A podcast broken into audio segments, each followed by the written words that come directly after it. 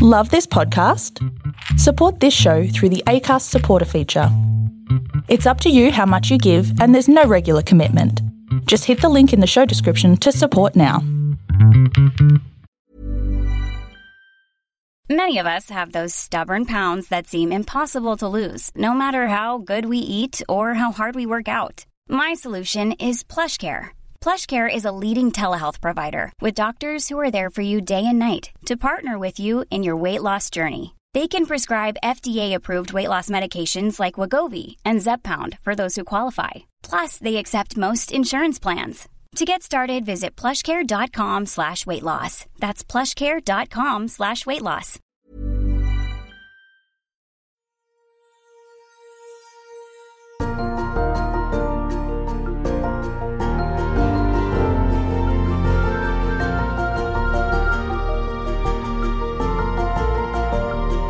This has to be my favorite interview so far.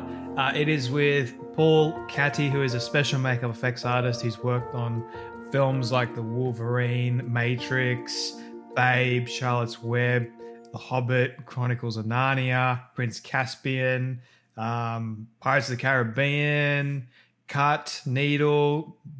Yeah, I could just keep going on. He's he's done so many great movies, and a lot of that quality is because of the work that he's done in those movies. So we get to talking about many different things. Uh, he shares a lot of different insight and uh, his his creative um, background as well, how he got started in the industry. So I know you guys are really going to enjoy this episode. Uh, so I do have to tell you as well that we went for about an hour and 20 minutes or so. And around that time, my mic unfortunately, well, his mic actually cut out. But I did have a backup recorder, which is on my phone. So I've managed to switch the last four minutes. Um, and during the interview as well, there's a little bit of a bumping noise of the microphone. So I do apologize for that as well. Okay, with that being said, I now welcome Paul Katte. Hi, my name is Paul Katte. I run a company called Makeup Effects Group. Uh, we're based in Sydney and we do creature and special makeup effects for motion pictures and film and TV, advertising, theatre, anything really. Um, we also do model making, costume props, um, animatronic creatures, puppets, whole range of different um, disciplines, uh, model making, uh, model making. Um, and we've been going for about 35 years. And yeah, currently just finished a movie called Nekrotronic, which came out a couple of months ago, and been doing uh, some stuff for Mortal Kombat and Titus Andronicus, which is a Bell Shakespeare production. So yeah, keeping busy. And so, how did it all start, really? It started when I was actually in high school. Um, I always liked movies and especially horror movies and science fiction. Um, and I was always intrigued, I think, by um, makeup and special effects. And I think during sort of the, my early high school years, I got into Super 8 filmmaking, which at the time was um, very strange and not many people. Actually, I, I think I was the only guy in my high school that was into it. Um, you know, of course, this is before digital and um, HD, and you know, so basically we were shooting Super 8 movies, which was a hybrid of eight millimeter films, um, which basically gave you a, a bigger picture for the. I mean, eight millimeter used to be sixteen mil cut down the middle, which yielded a smaller gate size, and then they came up with Super 8 in the seventies, which um, was its own format, which actually gave you a bigger picture for the actual strip of eight millimeter film.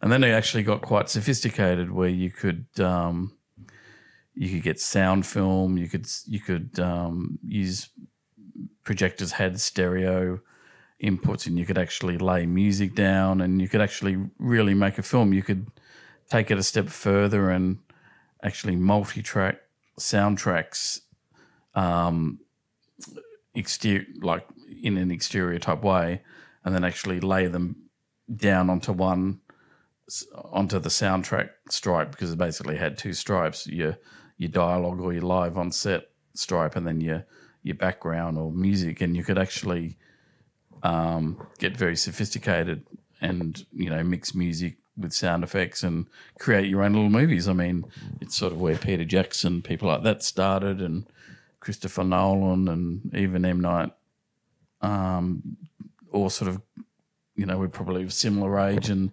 grew up doing um, the same things. And I think as an extension of that, you know, I was doing models and makeup and just trying to make the films look uh, more interesting and have a bit of production value. There was also at the time a couple of publications um, like Cinefantastique and Cinefex, which is still going now, but it's mainly a, a CG digital magazine.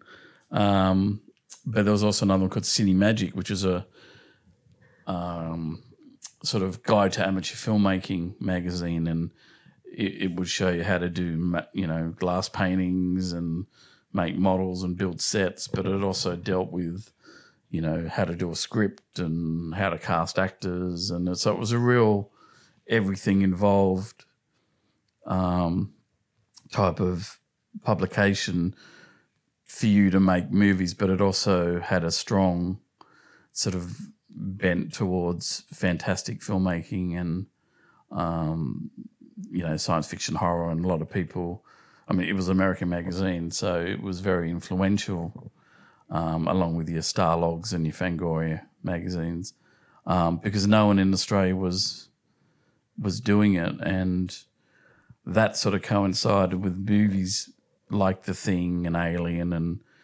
the howling and the work of you know the major special effects makeup artists at the time, like Rick Baker and Rob Bottin and Stan Winston.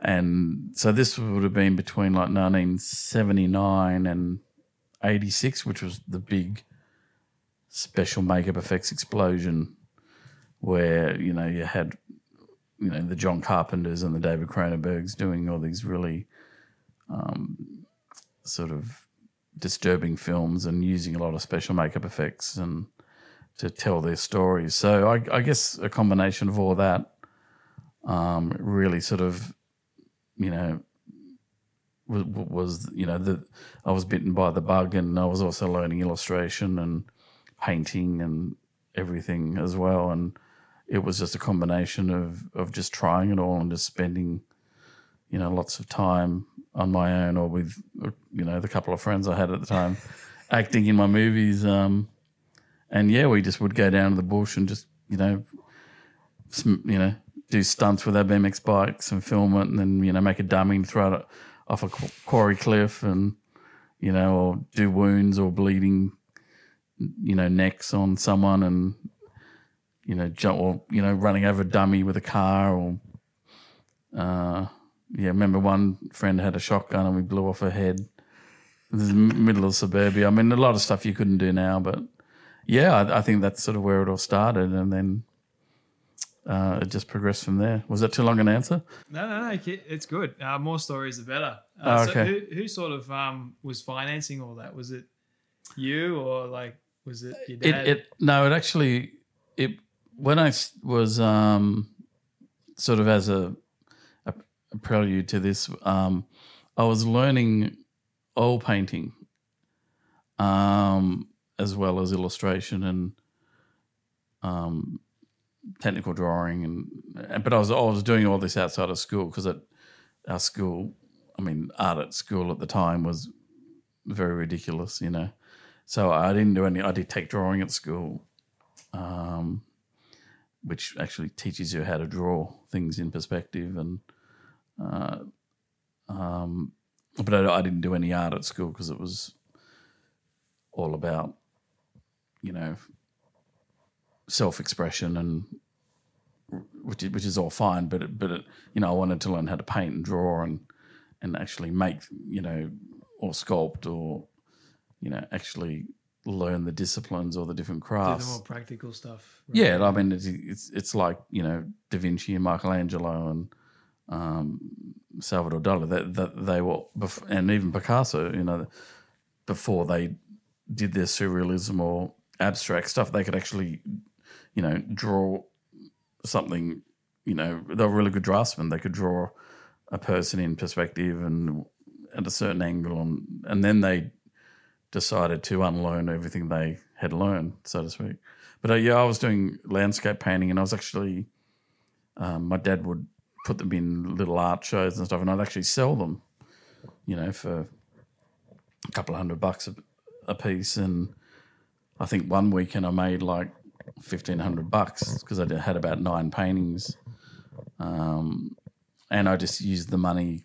You know, I never had a had a McDonald's job or a KFC job in high school. Oh, you got lucky. So, um, but yeah, I, I, and you know at the time, you know, I think a Super Eight camera was you you could get a good one, a you know like a Canon XLS or I think a 540 XLS. I'm trying to remember. Or there's a 1080 as well, which is ironic. Now that we shoot stuff in HD 1080, I wonder if that's got anything to do with that. But there was a couple of Canons and couple of really. There's a um, Braun put out a couple of really good cameras um, with really good lenses. Um, you don't hear too much about Braun these days. No, no. Canon. One was called a, and there's also another brand, Beaulieu, I think it was pronounced. Um, re- really, you know, and I think the most expensive camera that would have been about twelve hundred dollars, but you could get a really good one for about for about easily four hundred dollars. Um, and then you know you needed a, a good projector, um, maybe a little editing moviola type machine, which I mean Kmart actually, believe it or not, had their own range of Super 8 equipment, and it was called Focal, and they actually had their own film stock, Super 8 film stock, and you would you would shoot your film and take it to Kmart, and then a week later you'd go back in, and they would have had it processed. Oh, So there was like Super 8 labs. I think the main lab was in Melbourne.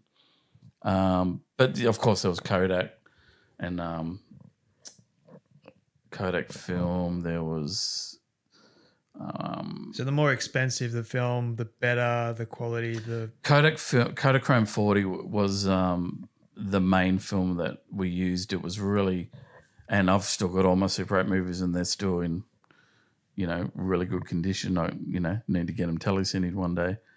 But um, Kodachrome 40 referred to the what they call ISO now, which used to be ASA, which is the yeah, film speed. So it was uh, Kodak 40 ISO shooting at night and 25 shooting in the day because you would use a filter in the day, which you lost a stop. yeah, So it wasn't very fast, but it was remarkable. Like if all you had to do was light, had a really amazing exposure latitude, and of course it was you weren't shooting neg, you were shooting reversal. There was an they had an Ektachrome 160 that they had as well, and there was also the um, Agfa brand. Is it Agfa? I think so. Yeah, the, the orange they had they had one as well. Um but it was all reversal. So you had to um you know light. And if you lit it properly you got some amazing you know looks. You, you had to you know light it a little. I mean not that you did this consciously at the time because um Were there any like stressful moments when you thought, "Oh crap, my might not actually have filmed it properly or exposed it right"?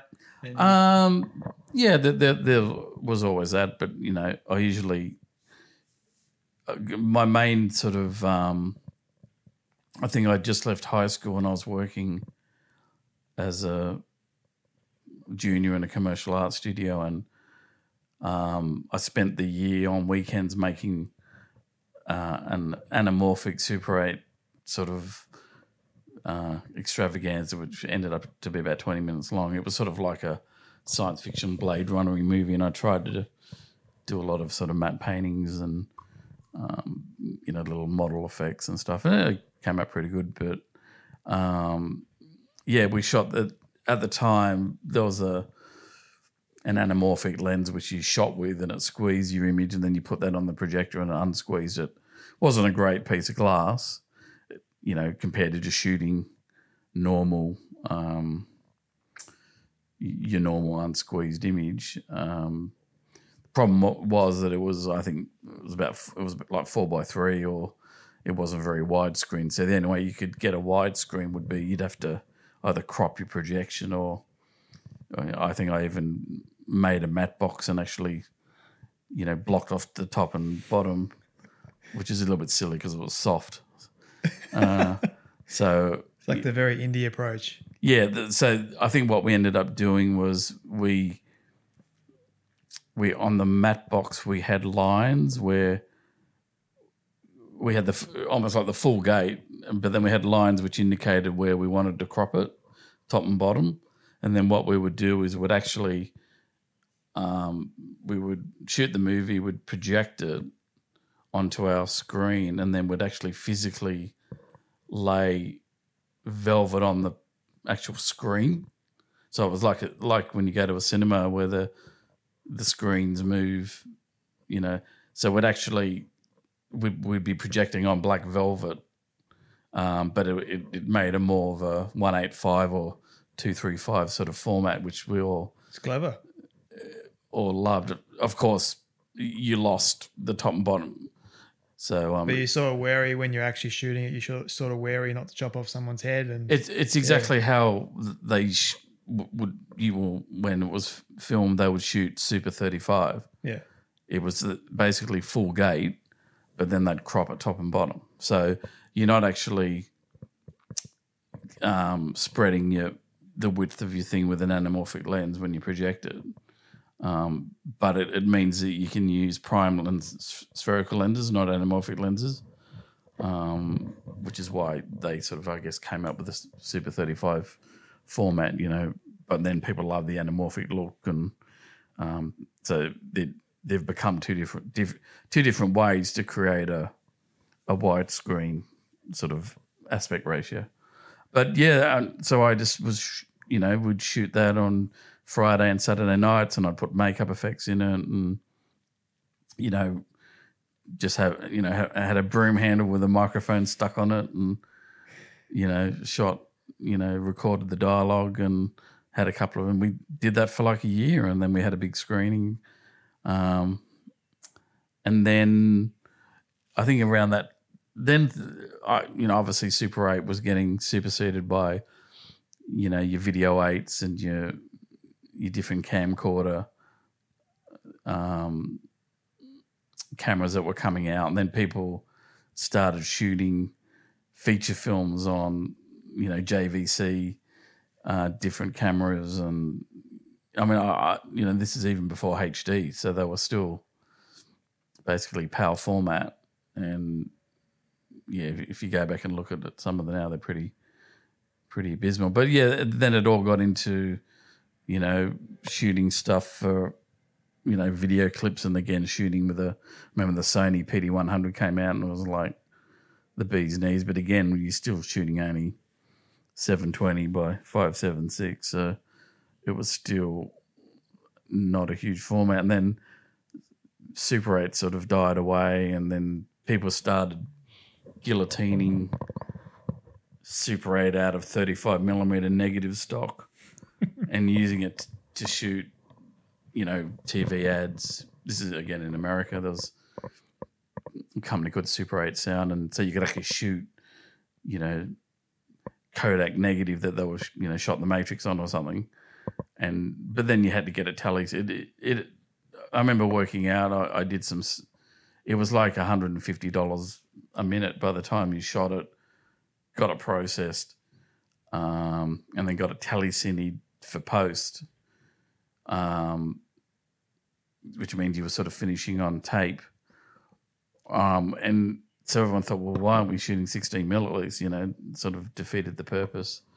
So I think that sort of died. Um, but yeah, the, and then, you know, just got into shooting um, with the PD100 and shooting, and then just slowly, not that I'm I'm an expert, but just shooting HD for my work stuff and shooting behind the scenes. Um, but yeah, and, and then w- when going back, you know, when we, I started was working as a commercial artist, and then met a, a friend of mine who became a business business partner. So how did you meet uh, Nick, who's now your business partner? Um, we had a mutual. f- There, there was a a makeup shop that um, slash. It was it was mainly a makeup shop, and again, this is back in. This would be like you know 85, 86, 87, where you know the Australian film industry isn't as big as it is now, and we didn't have the studios, and we, you know, every now and then an overseas production would come over, but it's not like you know we didn't have Fox Studios, and we didn't. Um, it's certainly not, you know, like it it is now. And, So and what was available back then? Like what, what sort of studios that are still recognized today? Were there any or? the first studios they built was the Gold Coast ones, Yep. and that was about 1990ish or maybe a little bit after that. They were still shooting where Fox Studios is now. Um, used to be the old pavilions for the Royal Easter Show, and they actually shot Dark City there. You know, you know, and a few other films. Razorback, I think, shot there, and maybe Thunderdome, Mad Max Thunderdome. But they were just in these big pavilions, big sheds. They weren't sound stages. Um, and then I think it was The Matrix, pretty much. That was one, probably the first, um, which we worked on and did lots of cool stuff on. But that was probably that was when they built. Fox had bought the land and they turned actually made stages, and the big pavilion, which is I think is now stage one, they just sort of revamped. They actually kept it as a big giant aircraft hangar looking pavilion, but they just turned it into a soundstage. So it's quite big, and they they do a lot of. So you know they soundproofed it and made it into a studio. But if you look at it from the outside, it just looks like a giant aircraft hangar. Um, so I think it was the Matrix that you know caused that and caused a real sort of influx of productions to come over. Um, but before that, th- there was stuff happening, but we didn't have the um, sort of infrastructure and um, a lot of Australians. The you know, I mean, there was the whole '80s 10BA, you know, um, exploitation cinema that Australia was famous for, which was really influential. Um, you know, with me growing up, but it was still frowned upon by the establishment, and to a degree, it still is.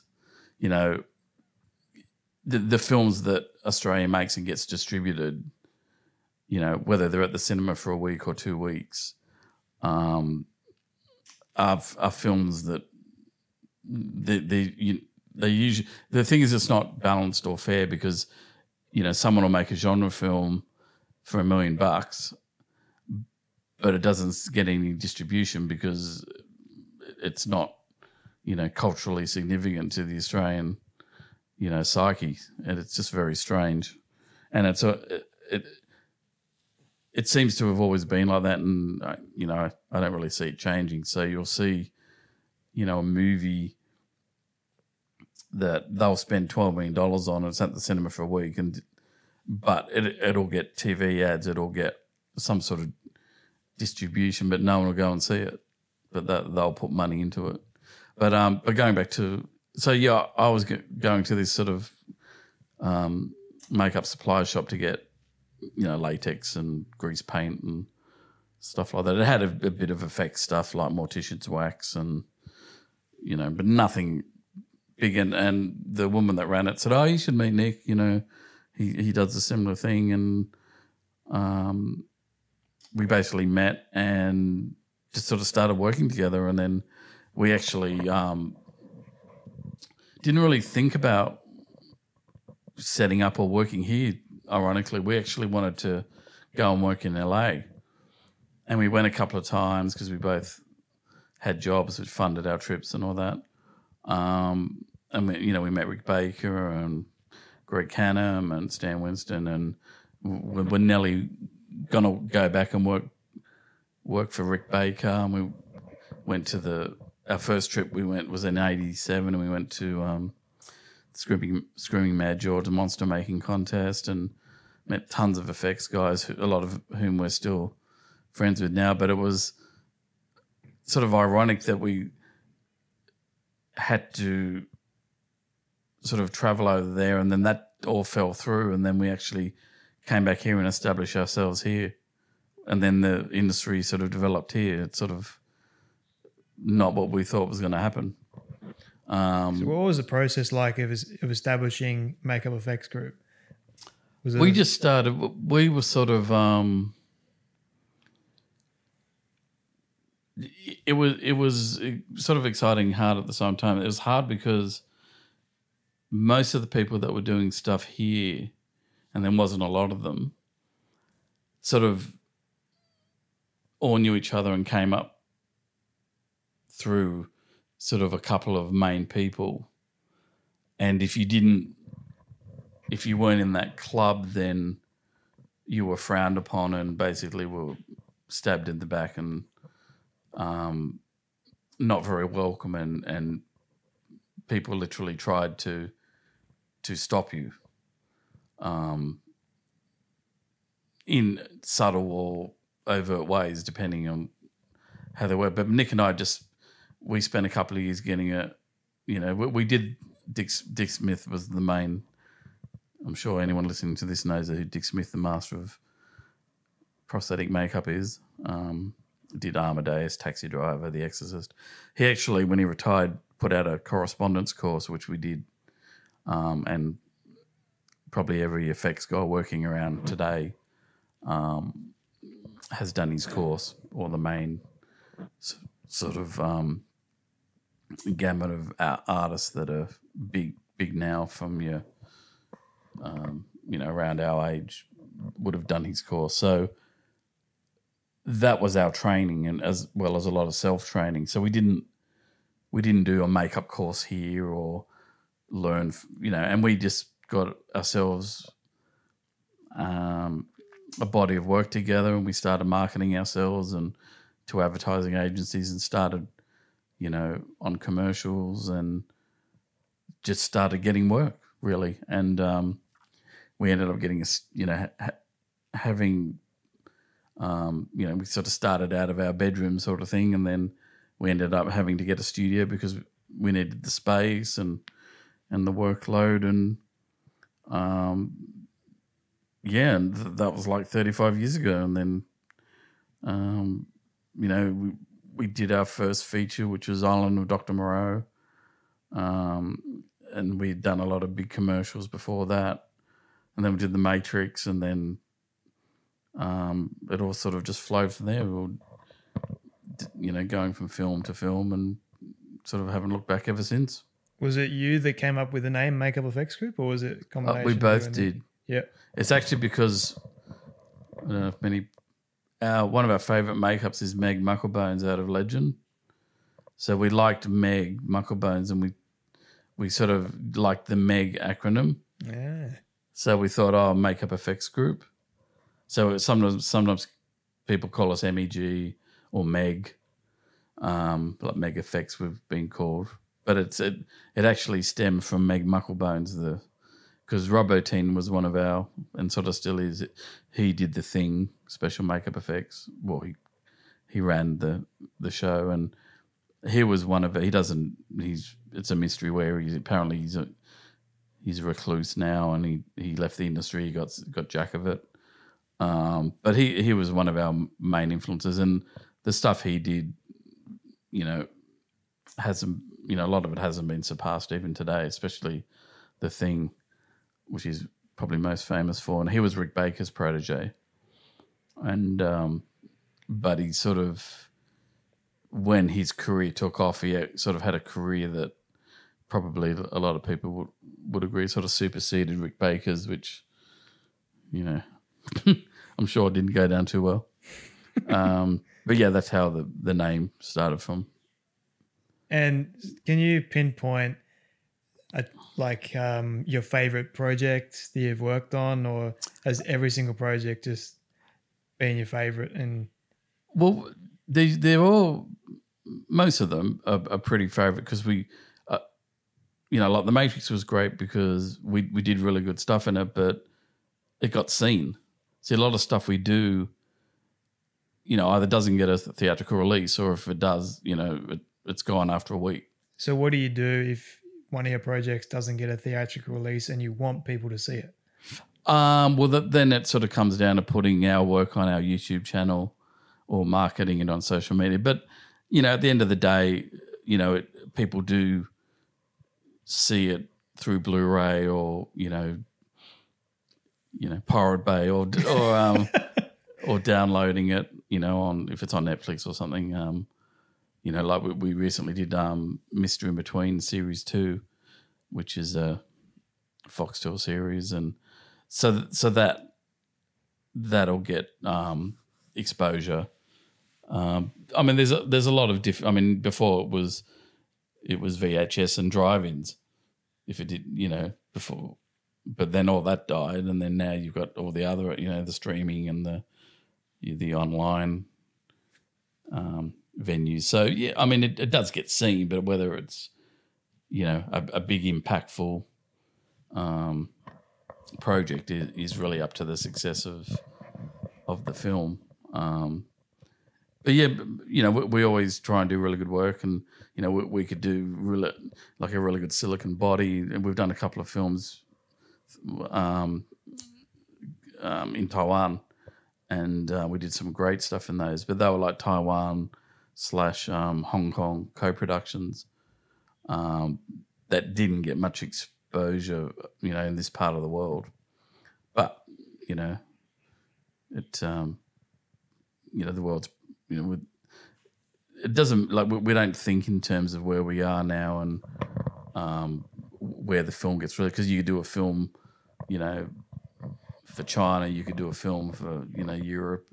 It's just whoever you know we've been contacted, you know, from all parts of the world, and sometimes it doesn't happen. But you know, you get a phone call from someone's in the Philippines and they want something for a movie, and then or Vietnam, or so it doesn't really matter. I mean, as, as long as you know they're realistic about what they want to do and and they they've got you know a realistic budget or times uh, scale, then um, then yeah, we can do really good work.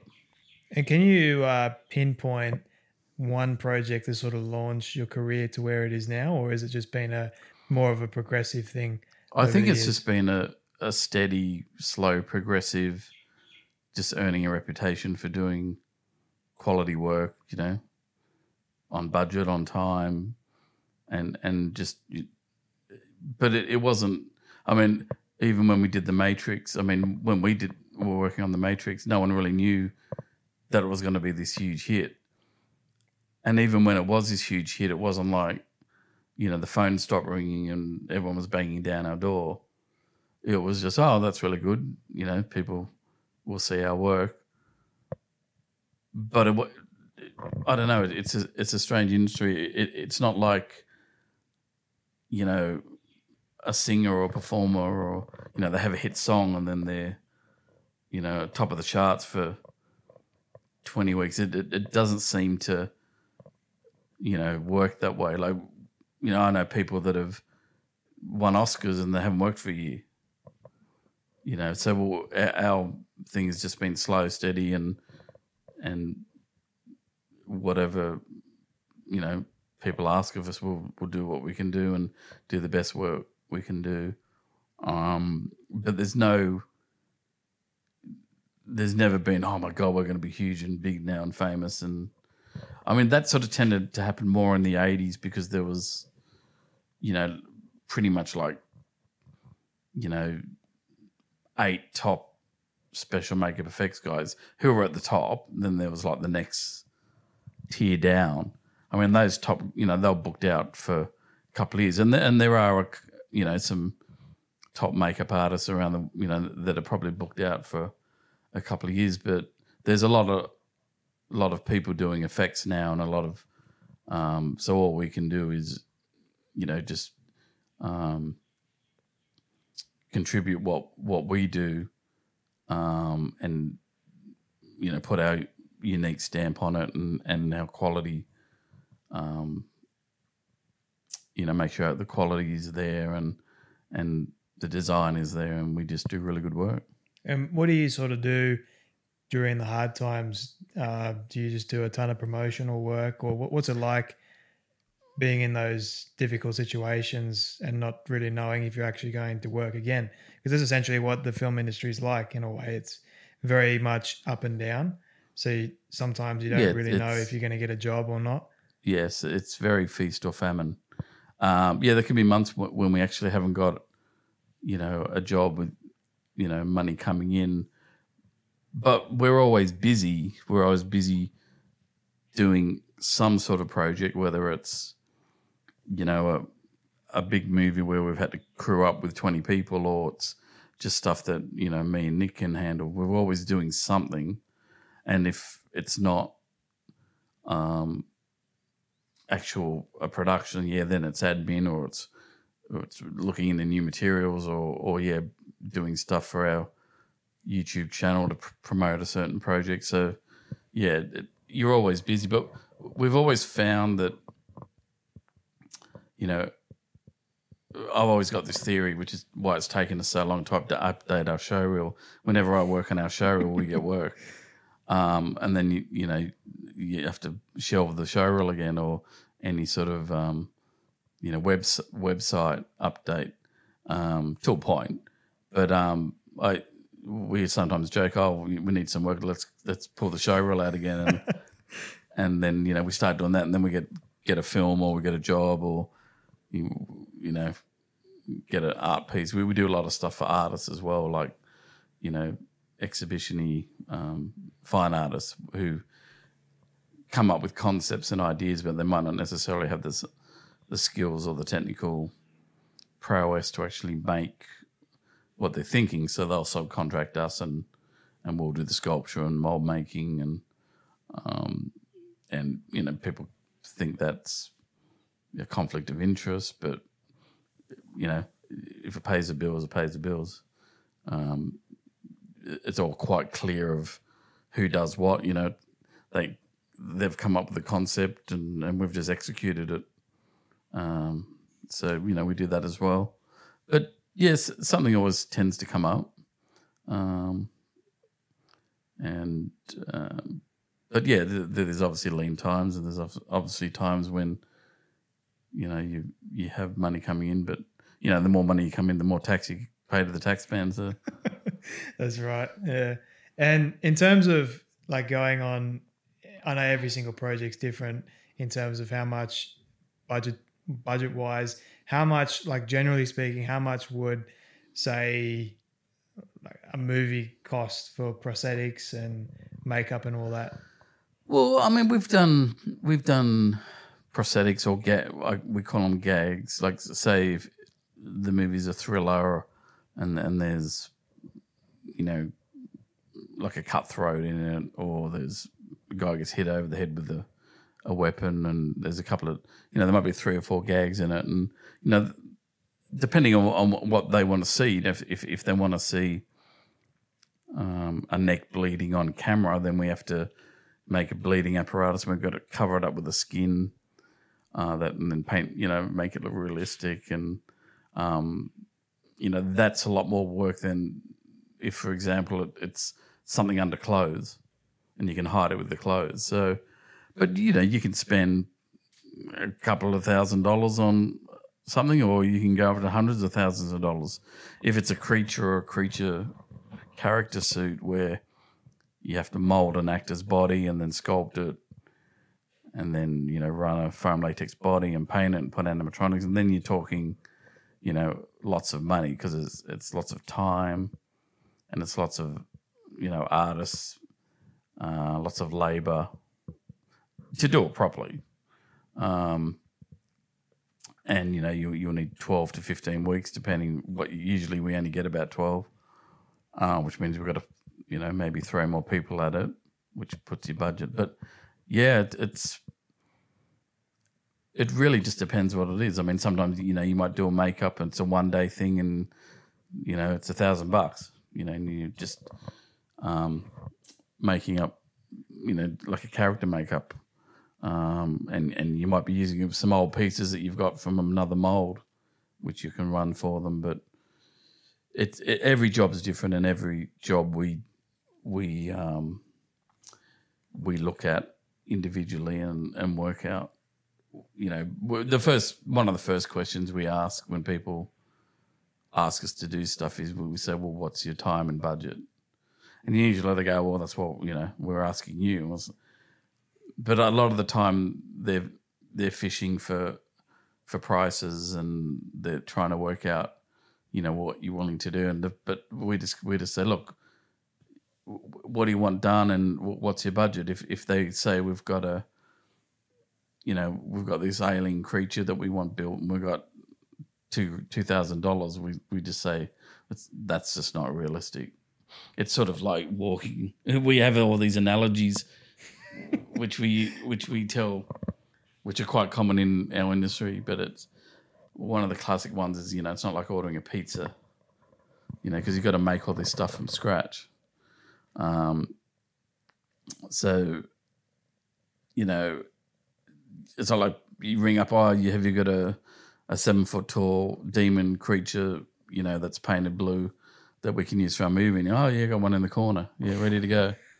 it has to be made. It has to be all made from scratch. So um, that's sometimes what you know producers find art. It's very. It's also a very strange industry where any other business like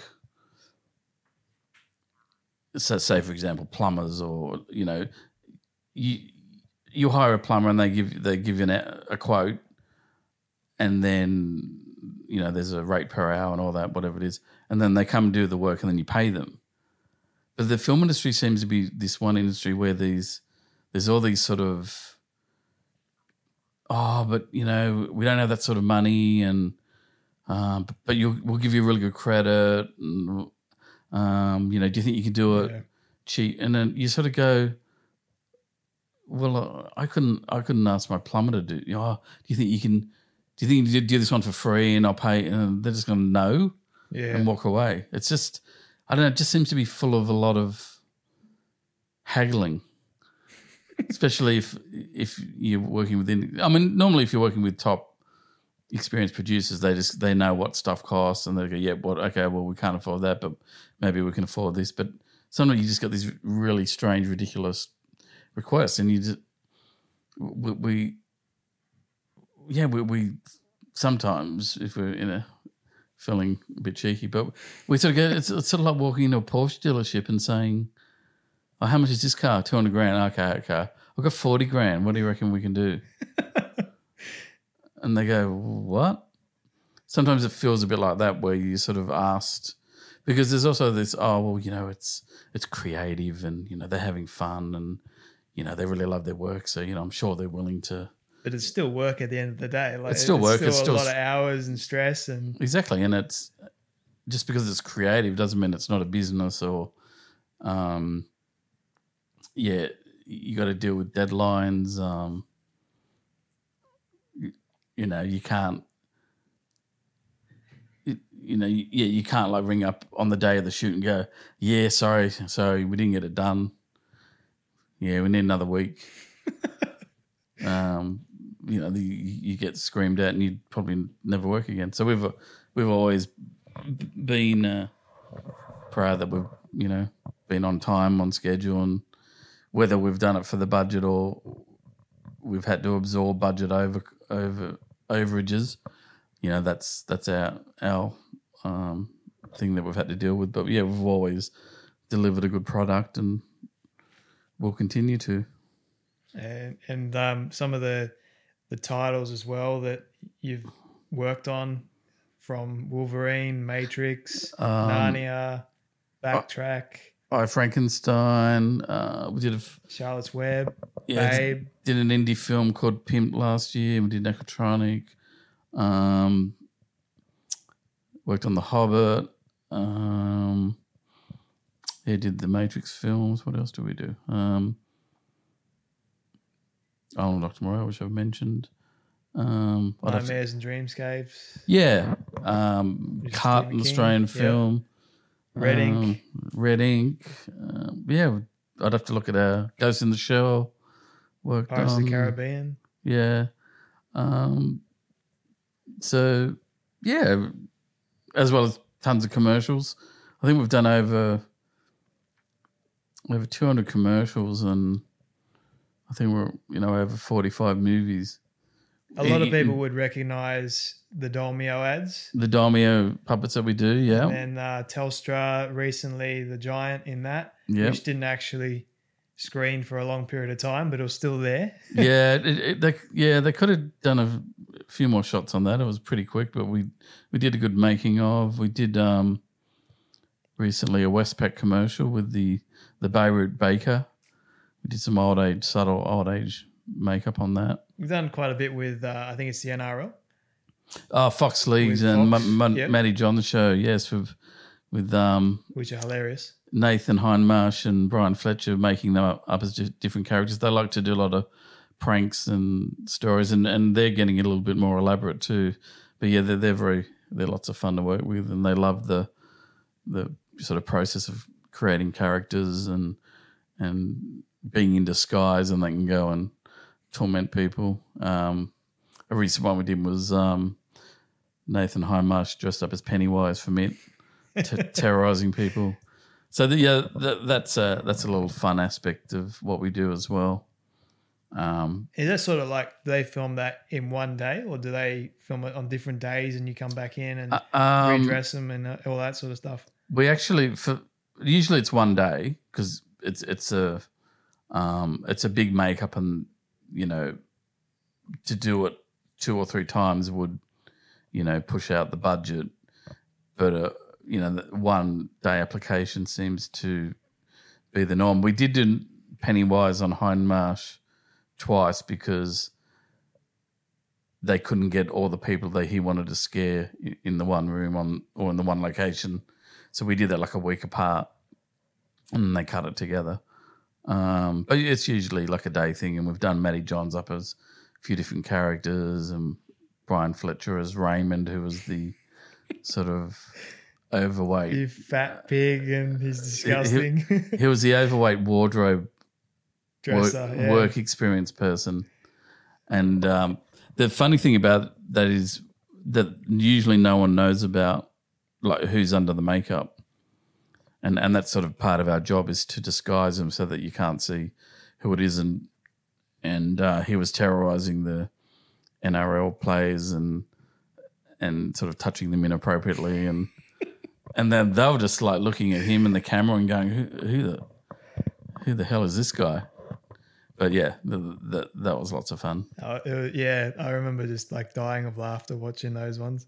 Um, and okay, so in terms of the film industry, the makeup industry with visual effects, how have you sort of have you had to adapt a lot more to because a lot of films these days, instead of going to say special makeup effects, they will just spend the budget in doing it visually.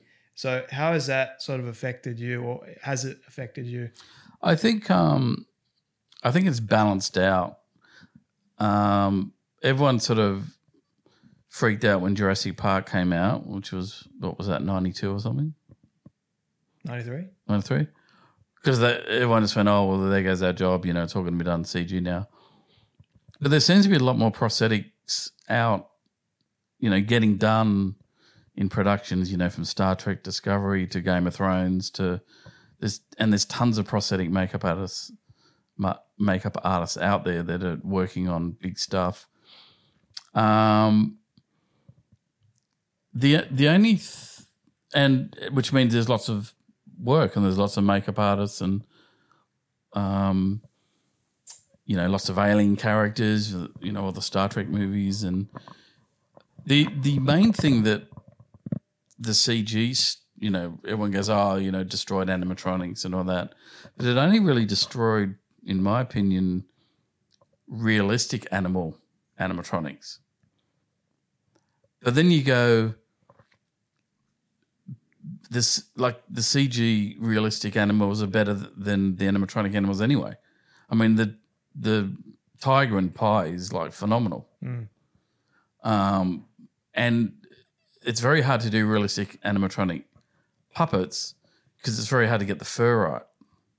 Because it's all got to, it's all obviously you, unless you go out and kill a lion, you can't fur a lot. You can't make a puppet and use real lion fur. I mean, it's different if you're doing a cow or or a sheep or something. But if you're doing like a A bear as well. a bear, even a bear's hard. Um, and obviously, no one wants to go out and you know harm a real animal. So the hair's either um, synthetic or it's got to be hand tied. It'd be hand tied yak or human hair, and and that takes six months. If when um, if they do an ape suit or a gorilla suit, um, they'll use and if it's a high end production, they'll use real hair, and it'll be probably yak and mixed with human. And yes, a couple of people will hand tie that hair suit for six months just to get the hair right. Um, Was that what it was like in the Wolverine? Because you made the bear. no, we actually did. We used a company that makes hair for characters um, that is pretty pretty damn good. Um, in terms of the really, and, and you basically order it like you order carpet. So you say, I want, you know, 150 meters. I'm doing a grizzly bear, and I want it this color. I want, I want this density. I want it to be this, this thick and um, this stretchiness, and and you know, it's usually you know on camera, you know, pretty damn good. Um, but so getting back to and then animatronics, like we still do, and we did the bear animatronic bear and the Wolverine, and one of the reasons we made it was because it was in rain, and the visual effects people said, yeah, for us to do a 3D bear with rain coming on it, with Hugh Jackman in the shot, is going to be really hard. If you guys can do a practical animatronic bear, and if we have to, you know, enhance some movements, you know, like make it scream a bit more. Because obviously, if we've got a mechanical puppet, we can only open the mouth so far, you know, and but but that's something they can very easily accentuate with digital effects. And that's what's good now is that you got the best of both worlds. So you do, and even VFX artists are really keen to get as much as they can in camera because they know they can enhance it and make it even better in post. For you to do a a 3D character from scratch, I mean, it, to I mean, Jurassic Park was the was amazing when it came out, and like the T Rex was great. But I mean, the big problem with a lot of CG characters is they tend to defy physics a bit. If you look at King Kong, I mean, that to me still looks like computer computer graphics, even though it's beautifully done. The way that he they bounce around is one issue. Um, yeah, but but if they're doing a realistic animal, like it was really hard for people like us when it was being done to do a realistic animatronic lion or like you could do it, but it's a lot of work, and usually today they want to invest that money in a CG. But having said that, you know we do animatronic alien, you know we do if we do a demon and it's a non-human, you know design, then we'll do animatronics in the head. So we they're still being used. It's just, well, what context is it being used in? Um, so yeah, it's, it's very easy easy to say broad strokes. Oh, you know, the CG's replaced, but I think it's a it's a good balance now, and a lot of directors are, you know, they want to walk onto a set and put something in front of the camera and stick a light on it and shoot it, rather than just, you know, Digitally putting it in. yeah. Yeah. I mean, that's never looks It's better to go practical. Yeah. Than, and then enhance it. yeah. or accentuate it. Or the good thing too is that you can do rod removal, you can do wire removal. You know, we, we can have a we can have a tube coming out of someone's head that's making the forward bleed, and then they just paint out the tube hmm. because you know our rig might necessitate we can't hide the tube, or whatever for whatever reason, but they can just paint it out. So you know, and they It's a do lot cheaper.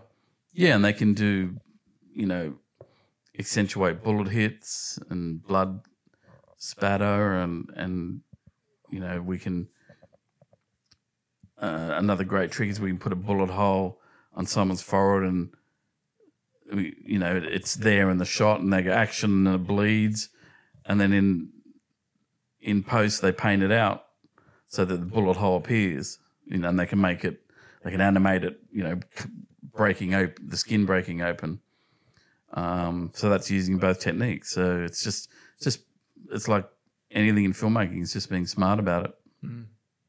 And um, okay, so moving forward in terms of like future work and plans and all that sort of stuff, what what's sort of on your table at the moment or coming up?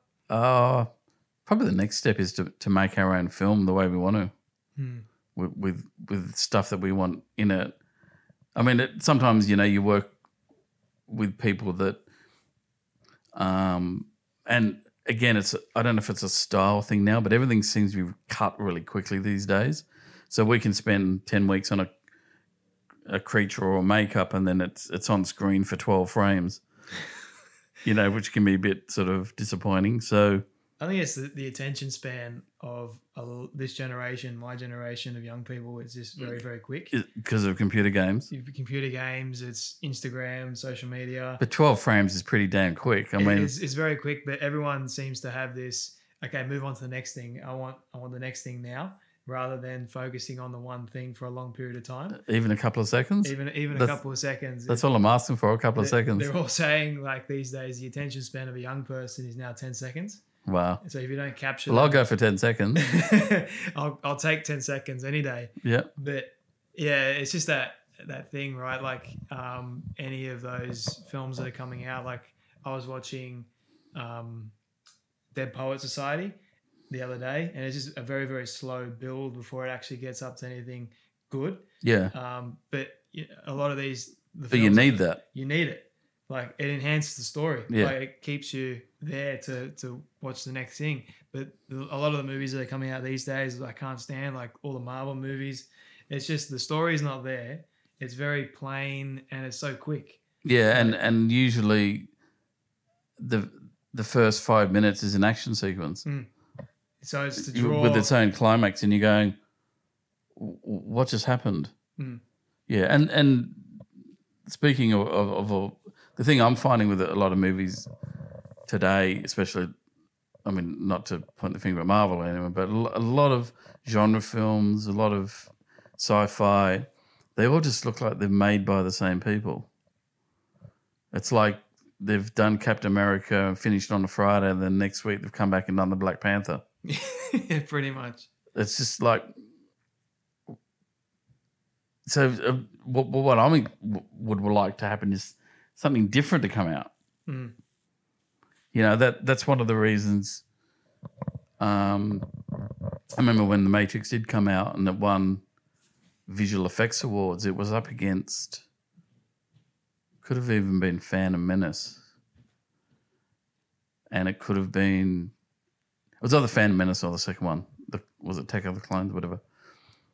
And the visual effects in the Matrix, even though they did the whole bullet time thing, which was uh, revolution, but that was actually being used in advertising quite a bit before that. The whole, you know, array of cameras and But it was just the fact that an actual movie did it yeah, to enhance the story. Yeah. So the, but it wasn't. It wasn't this amazing. Well, how they used the visual effects, and that was the ideas behind it. Um, that's what made it look amazingly unique. The actual techniques in it weren't anything amazing, but that competing with Phantom Menace, the thing about it was beautifully executed, but it was we'd seen it all before. We'd seen spaceships, we'd seen planets, we'd seen starscapes, we'd seen you know spaceships going across the desert, beautifully executed. But we'd, everyone had, was familiar with with that those visuals, but we weren't familiar with the Matrix visuals, which I think won it um, both the visual effects award, but also that um, reputation for being this. You know, and the whole ir- irony of it was that it was only unique to Western audiences. Anyone that was into Hong Kong action or anime had seen all that stuff before. So to all the genre fans that loved manga, um, John Woo action films, uh, Woo-ping's, you know, Jet Li films, th- they were really familiar with it. it. It wasn't really anything unique to them. Um, but it was just to the whole broad Western audience. That, oh my God, we've never seen anything like this. We're like, uh, yeah, we have. If you look in the right places. Yeah. Um, so I mean that plays a lot of a lot a big part in it too. It's like, and then that's the trouble in Australia is that all these people that want to make genre films and you know they grew up on John Carpenter and David Cronenberg and and you know John Landis and and horror movies and science fiction films and you know a lot of the mainstream establishment here wouldn't know who John Carpenter was. They wouldn't have seen the thing, you know. And and there's these filmmakers that want to make movies that, you know, they don't want to make films about Australia or the cultural aspects. Not that that's bad, but it should be should be a balance.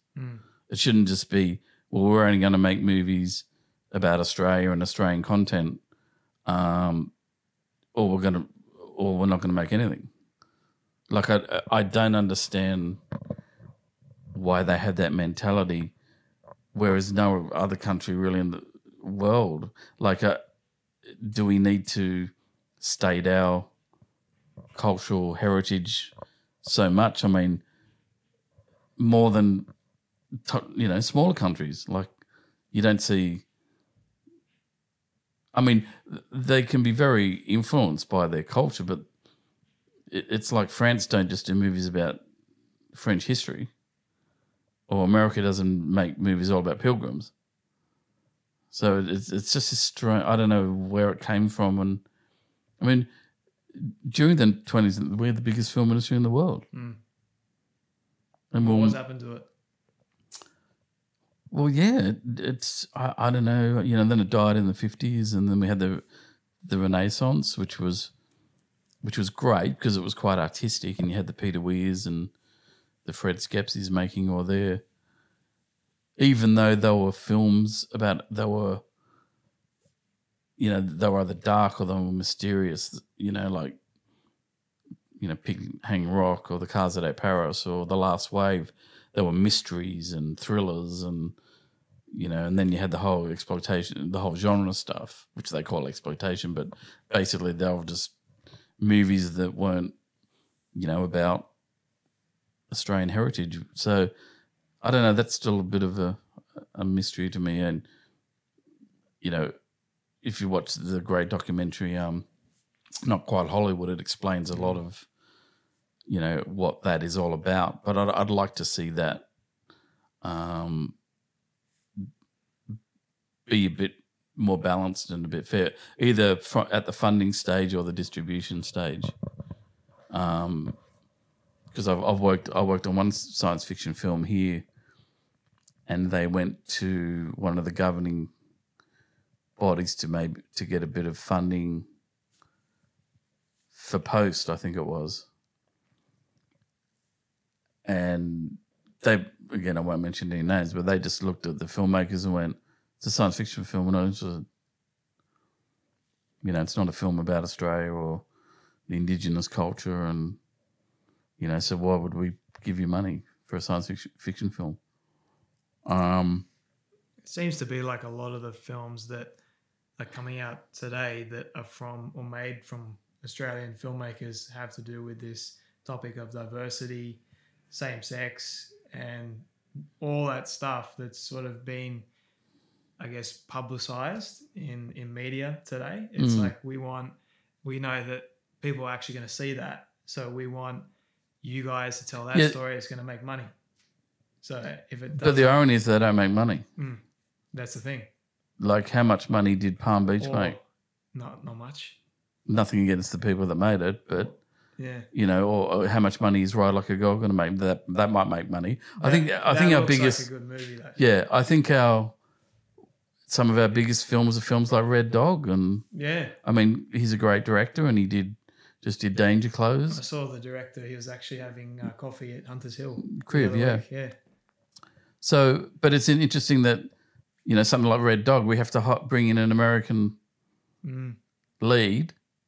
So again, that you, you you're talking about commerciality, and really you you're making a a very commercial Australian film, which is fine as well. But you know, I'm sure a lot of the budget went into that lead actor, and that would have guaranteed a distribution deal with a lot of major distributors around the world. But even with distribution channels as well, I've heard that a lot of like indie filmmakers that actually get distribution deals, the distributor actually takes a vast majority of the Yeah, cut. yeah, they, yeah. That, that's that- a whole nother issue. As massive issue altogether. But yeah, like, but- yeah. We had a friend that did um don't know I I probably shouldn't he did a okay he, oh I won't mention names but he did a film and he he got screwed by the distributors. But one of the distributors became a producer on a mainstream version that they did of his movie. Oh, no, not so much the same script, but the same topic. okay. So he made an indie version. Um, okay, as an example, so, so I've made a um, an eight hundred thousand dollar movie about Trump. Good example. Yeah. and but I couldn't afford big actors or big locations, and I did a guy up as Trump, and he played Trump. Um, and I made this film, and it was sort of somewhat well well received. But then the distributor hooked up with these other producers, and they made this the same film on a bigger budget with the same subject matter, and got Alec Baldwin to play Trump and and then got a bigger just that sort of scenario has happened Uh, where they've sort of um not so much stolen the idea but but they've stolen the topic because they've they've seen the value in that story but th- this is sort of like well we can't we we, can can't release that one yeah. but let's get it remade you know with, with bigger it- actors yeah. and big and and and that'll guarantee our distribution deal. I've seen that happen, um, and it probably happens all around the world, but I've seen it especially happen here. Because there's a lot of because with the more accessibility of equipment, uh, as you know, like a lot of people can just go out and shoot their own movie now, and whether they're shooting on iPhones or you know Blackmagic cameras it's it's quite easy to go out and if you've got some good actors and good story, you can make your own movie and you at a very professional level. The question is, a does can you get that distributed and will you reach audiences? That's more the the battle. Even though it's a battle to make a movie, the actual main battle is will anyone see it? And I think that's what I guess you, got the battle and then you got the war. so the distribution is the war, and you got Yeah. the battle of making the movie. And I think that's where it should change. Mm. There should be more either funding or avenues or help um, or assistance to get your work seen. And I'm not talking about film, um, short film festivals, and you know, I mean, there's, there's I mean, do you you hear much of anyone that's done Tropfest these days? Like, do you see any more No. of their work? They just make a short film. The only one I know that's ever benef- benefited from um, Tropfest was because he won it was Nash Edgerton, mm. who's a director we work with quite a bit. But he's not where he is now because of Tropfest. It's because he's made, you know, He's for- made some good work. Yeah. and he's made 400 video clips and music videos, and he's done about three features now, and he's doing Mr. Inbetween. He's just constantly out there working and and earn, earning his learning and earning his trade. Mm.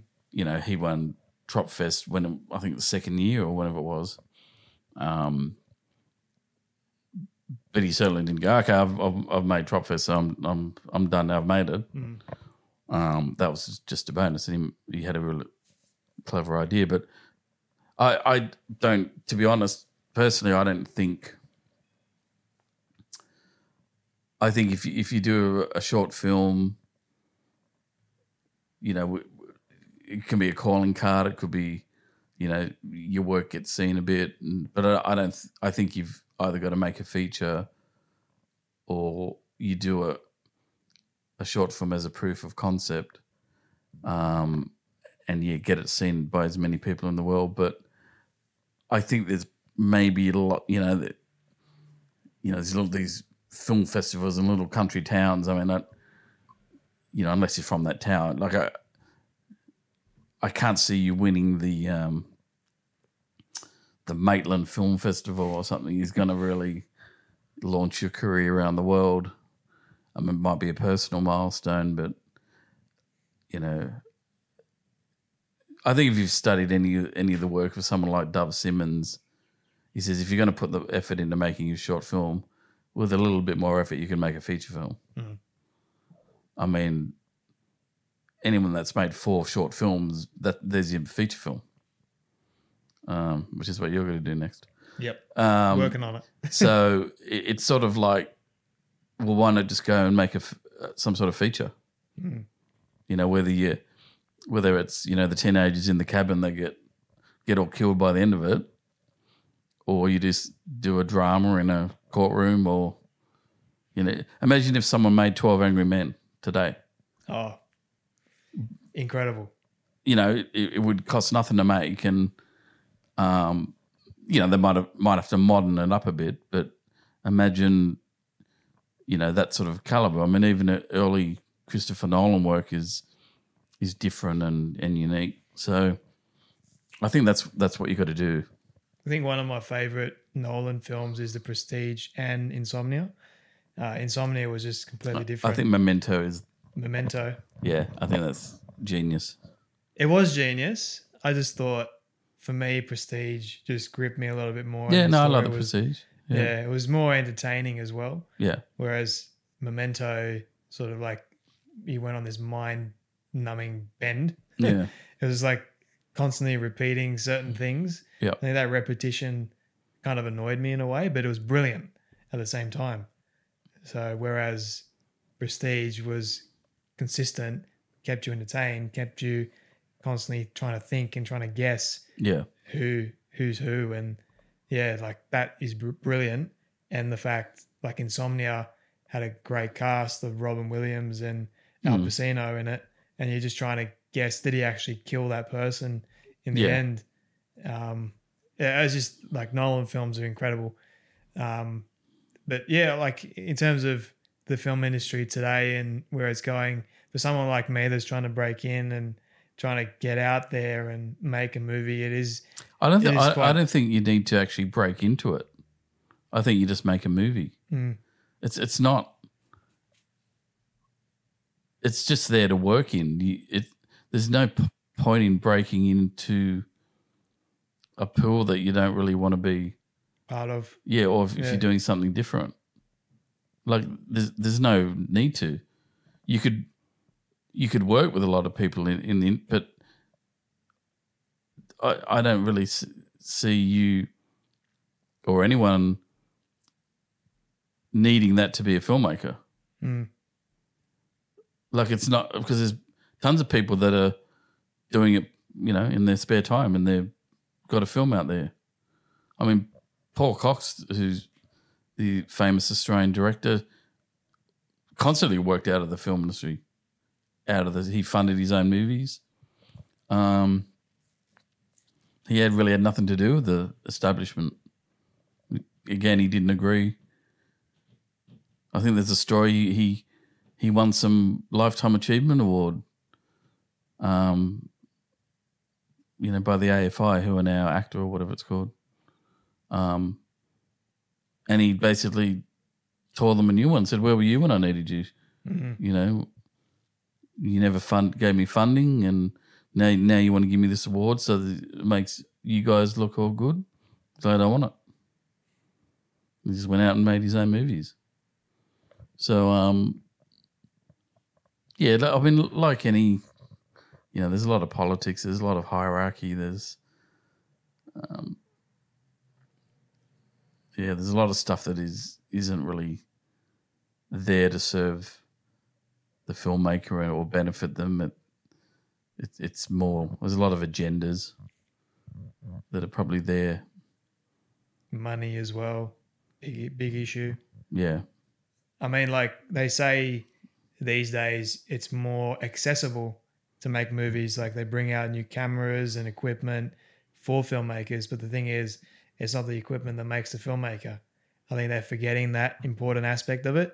The filmmaker is someone that understands the concept of making a good story that has a gr- great message in it that's going to entertain you. It's different to everything else as well. Like for me, I love the uniqueness of dramas because you go through different things every day. Like life is drama, um, but then you've got the mystery of that as well. So trying to figure that out, trying to write uh, the the right kind of characters, mystery and thrillers. You know, keeping you on the edge of your seat. but that doesn't cost any money, which is No, good. it doesn't. Like writing is free. That's the benefit of it. The only other thing to add to that is you've actually got to go out there and do it. Like, Yeah. you know, don't procrastinate writing something because you think that it's not going to go anywhere. Just give it a go and write it. Which Yeah. The good thing is that you can always reshoot something Hmm. or add to it, or uh, that didn't work. I mean, a lot of directors, you know, they'll budget for, you know, pickup shoots and they'll cut the film and they'll go, oh, it doesn't work. And they'll, if it's a bigger budget film, they'll spend six to eight weeks and do reshoots and they'll t- tweak it and, and until they're happy with it, or until it's you know, and oftentimes, you know, the studio steps in. It's not the movie they wanted to make. You know, they don't have final cut. Um, that happens to the big guys.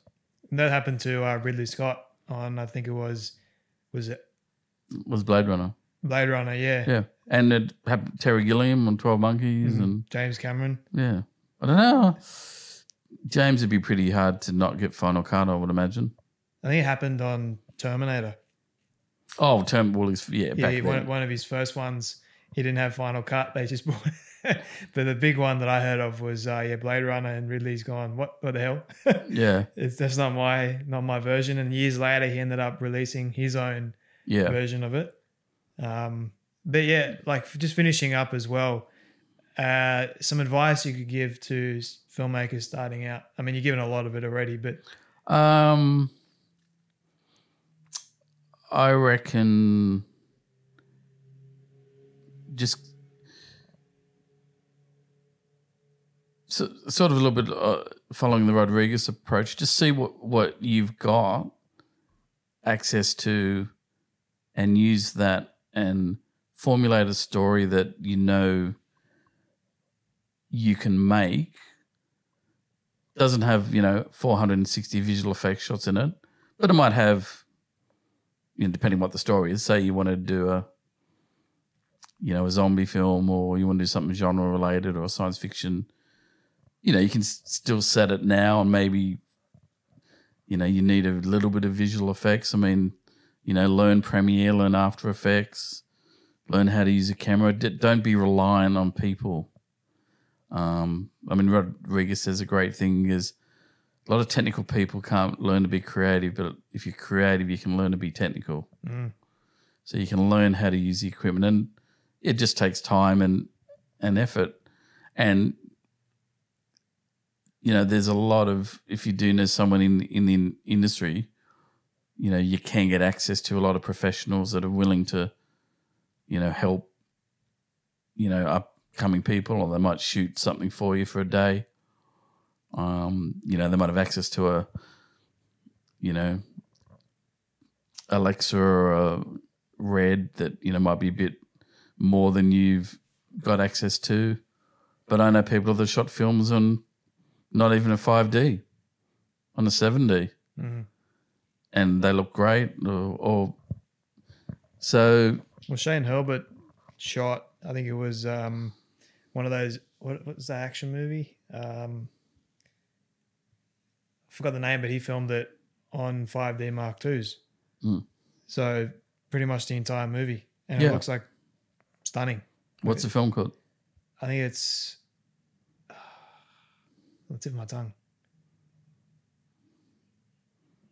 That's right. You can edit it in, but uh, but uh, I need IMDb with me. but I want to um, and I I'm going to do it. I, Act of Valor. That's it. what is it? Act of Valor. Active. Act of Valor. Oh, active valor. Okay. Um, I speaking of equi- I just got a um iPhone 10s. I want to shoot a video clip on a 10s. And put it against the new iPhone 11 Pro Max. Oh no, just as an exercise, just to see Yeah. how it comes out. It shoots 4K. It shoots slow motion at 240 frames. Um, but that's only 1080 or something. But it looks amazing. It'd just be fun exercise to do. It'd be certainly good enough for online. And that, that's an iPhone. Ma- Imagine, you know, how the phone's going to be in another five years. And imagine you had like three or four people with iPhone 10, 10s's Yeah. and you went out and I mean, obviously, you, you wouldn't. It'd be harder to do like a drama with it and shoot really good sound, but you could. There'd be ways around that. Um, but imagine you had f- four cameras, four iPhone 10s's, and you were shooting your multicam a car stunt or something.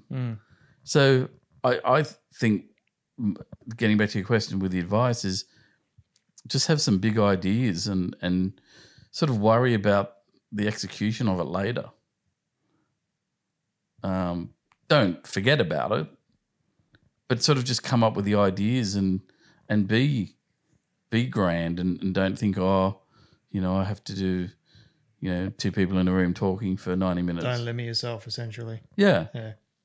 um, because you can have a you can have a balance. You you can have a drama. You know, you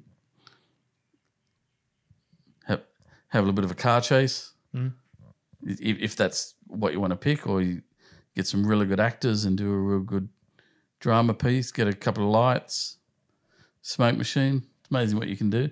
I know. Yeah. Um, and my last, I think three, they're quick questions. What's your favorite movie? Oh, that's a hard one. I love asking this question. Don't know if it's my. F-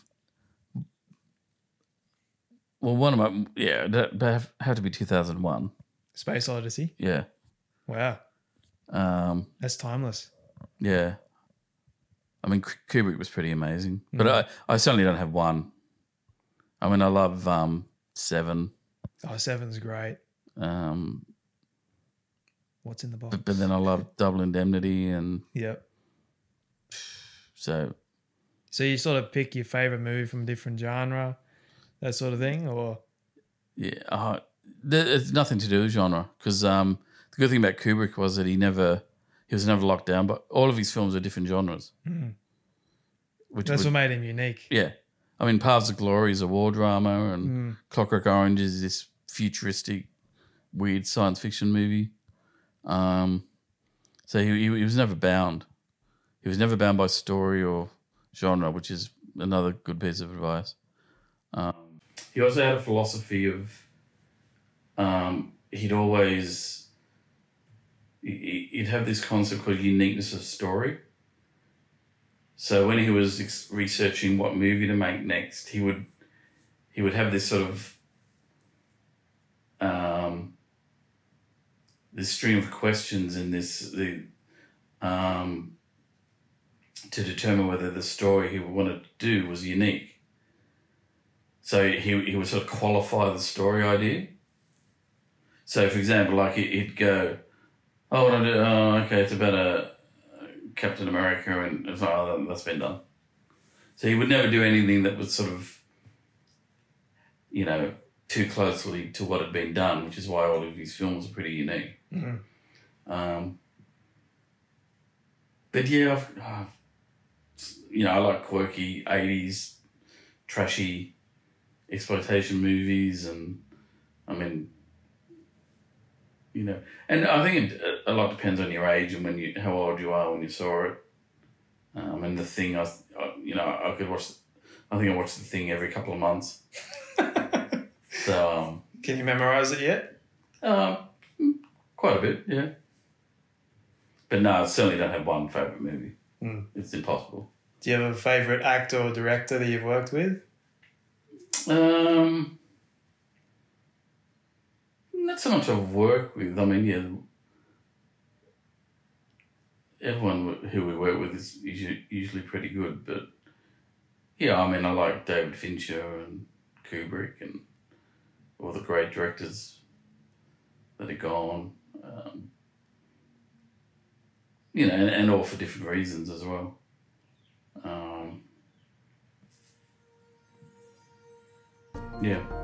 Okay, well, thank you so much for spending Loving on. time and talk, giving, sharing your words of wisdom to us. Really appreciate it. Thank you so much. No worries. Signing out. Thank you guys so much for tuning in to this week's episode with Paul Katte. I hope you guys really, really got something out of it. I know I did personally. I really, really enjoyed interviewing him and, and hearing his story, where he came from and um, where he's going as well, the projects he's worked on. He, he did share a lot of insight into some of the projects and as well as film, like what it was like back in those days to to grow up and you know want to be a filmmaker. It was very different uh, back then to what it is now. You know, I mean, it's it's a lot more accessible, but then again, it's very closed off. Um, and as we got to talking about the kind of industry that you don't really need to wait a great deal of time. You don't really need to go to film school and and study. You just go and out there and, and make a film. You know, go out there, put everything on YouTube, Vimeo, uh, Facebook, even. Try and get your work seen by people. You know, and it's really as as much as the industry is about showing it to other people, it's really about who you know and getting that uh, seen by the right kinds of people. So, networking. Networking is a very, very valuable tool. And I'll be speaking about that a lot on this show, the, the Story Box. So, be prepared for that as well. But um, if you do want to follow Paul and Nick, his business partner, you can do that on social media. I'll link everything for you in the notes below so you can have a look um, and just go straight to the pages for that. Give them a, a, like, a shout out as well. Share their work. They've had a couple of their projects actually go viral, which is pretty incredible. They've had the Wolverine and House of Hancock, I believe, with the fat face makeup silicone effects, and um, that was that was insane. You know, I, I, helped I helped out doing some behind the scenes uh, stuff like that. But um, yeah, I mean, go do that. Um, I know they'll be very appreciative of it as well. Um, and you know, like they've been in the industry for 35 years, so you know, um, absolutely incredible. And hopefully, I get to have them on the show later on because I know we're just touching the surface um, in, in in that interview.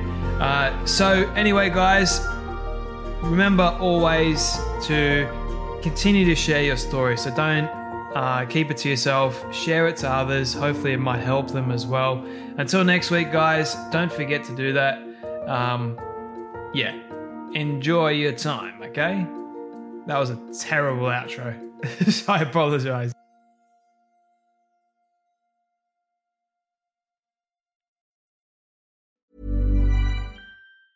Ever catch yourself eating the same flavorless dinner three days in a row? Dreaming of something better? Well, HelloFresh is your guilt free dream come true, baby. It's me, Gigi Palmer. Let's wake up those taste buds with hot, juicy pecan crusted chicken or garlic butter shrimp scampi. Mm. Hello Fresh. Stop dreaming of all the delicious possibilities and dig in at HelloFresh.com. Let's get this dinner party started.